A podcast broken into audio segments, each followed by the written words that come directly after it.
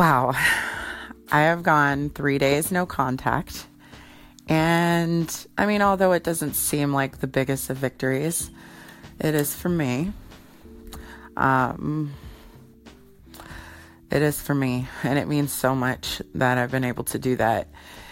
And I've been staying busy. So I've been talking to a lot of different people who have been supportive of me through this. And I've done a lot of reading and just everybody I'm pretty sure wants to find a quick fix to like get through a situation like this, but literally there's no quick fix. You have to you have to go through it and you have to feel all the emotions that come with it. And I've had so many different emotions in the last like couple of days that I've had to separate myself from this situation completely, cut all ties.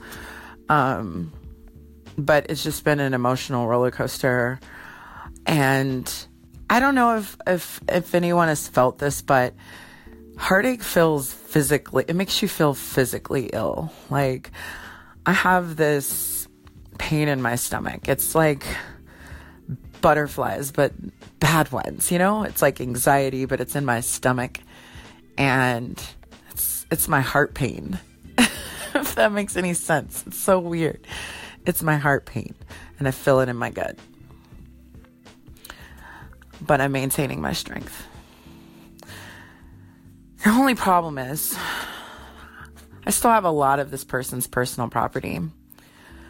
Um, I received a message a few days ago from the woman he left me for saying that she wanted to come pick up said property and meet me and pick it up, which I find to be very triggering for me. I mean, there's nothing worse than, you know, just finding out you were cheating on and then the girl just kind of takes over. You know what I mean? It's crazy. But it's another thing that I've had to be strong through. And when I look in the mirror today and I look at myself, you know, I I'm strong. And that's all I got to say.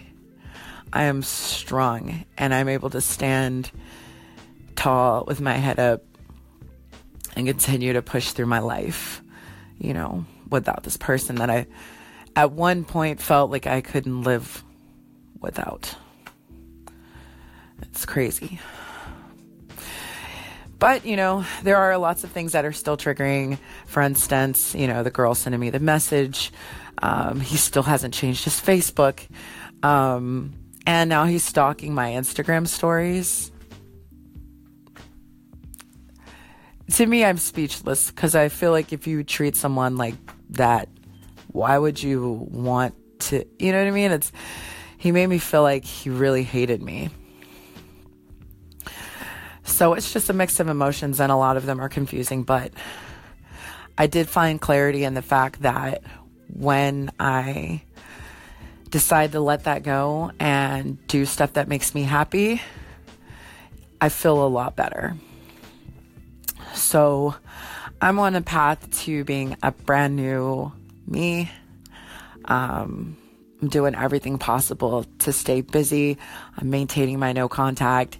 And I'm getting ready to go to the gym, which I just signed up for a gym membership um, to take a boot camp class. And I feel like exercising is going to make me feel even stronger. Plus, I'm doing something for my body and mind.